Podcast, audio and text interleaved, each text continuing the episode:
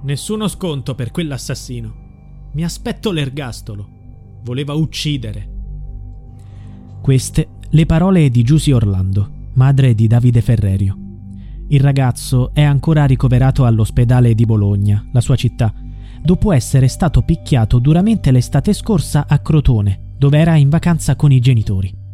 Le condizioni di Davide, vittima di uno scambio di persona, potrebbero peggiorare. È in coma da mesi e ora si teme per la sua vita. Accusato del pestaggio è Nicolò Passalacqua. Deve rispondere di tentato omicidio. Una ragazza minorenne, sua madre e il compagno della donna dovranno rispondere di concorso anomalo in tentato omicidio. Il giudice per le udienze preliminari ha accolto la richiesta dei legali della famiglia Ferrerio, chiedendo un riesame delle condizioni del ragazzo. Nonostante i segnali di attività cerebrale, il coma in cui è caduto sarebbe irreversibile e in caso di morte cerebrale l'accusa a carico dell'imputato passerebbe automaticamente da tentato omicidio a omicidio aggravato, così come cambierebbe il capo di imputazione per gli altri indagati.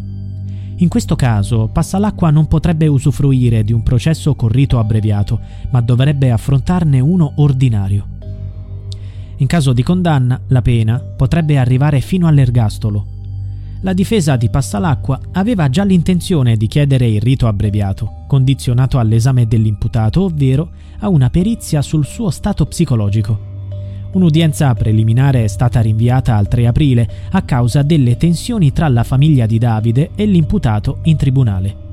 Il rinvio dell'udienza darà tempo al tribunale di pronunciarsi sulla posizione del 31enne responsabile morale dell'aggressione a Davide.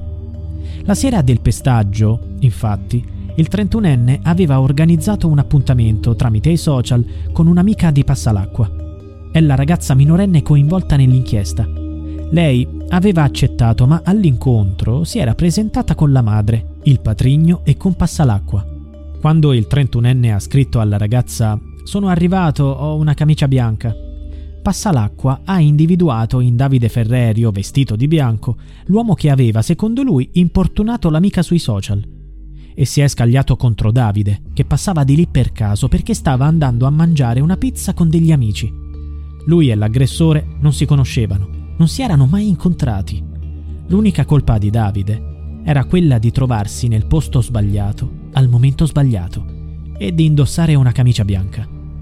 Il 31enne, in quei momenti, vero obiettivo della spedizione punitiva, è scappato. Successivamente si è scoperto che non indossava neanche una camicia bianca. Si era accorto di essere in pericolo, per questo aveva scritto così alla ragazza, che non si era presentata da sola. Così Scrivendo di avere una camicia bianca, aveva finito per consegnare Davide al suo aguzzino. Per questo la famiglia del bolognese si è opposta alla richiesta di archiviazione della posizione del 31enne. Le sue responsabilità sarebbero evidenti. Dopo il pestaggio, la diciassettenne ha minimizzato l'accaduto. In un messaggio a Passalacqua ha scritto Ho visto la scena, è caduto come un salame, però che bel cazzotto. Lui ha risposto Scusami ancora per stasera. Scusati anche con tua mamma. E lei ha detto di stare tranquillo. Per il giudice, la ragazza ha dimostrato la sua adesione alla condotta violenta, ma di non averla commissionata. La figura chiave, secondo le analisi, sarebbe la madre della diciassettenne. Il giudice l'ha descritta come una matriarca che può ammagliare terzi e piegarli al suo volere. Sarebbe stata lei a istigare Passalacqua e a convincerlo a presentarsi all'appuntamento con l'uomo che, con un falso account, aveva contattato la figlia sui social e punire così la persona sbagliata. Adesso Davide combatte tra la vita e la morte.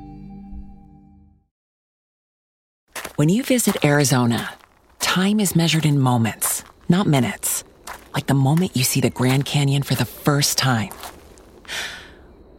Visit a new state of mind. Learn more at hereyouareaz.com.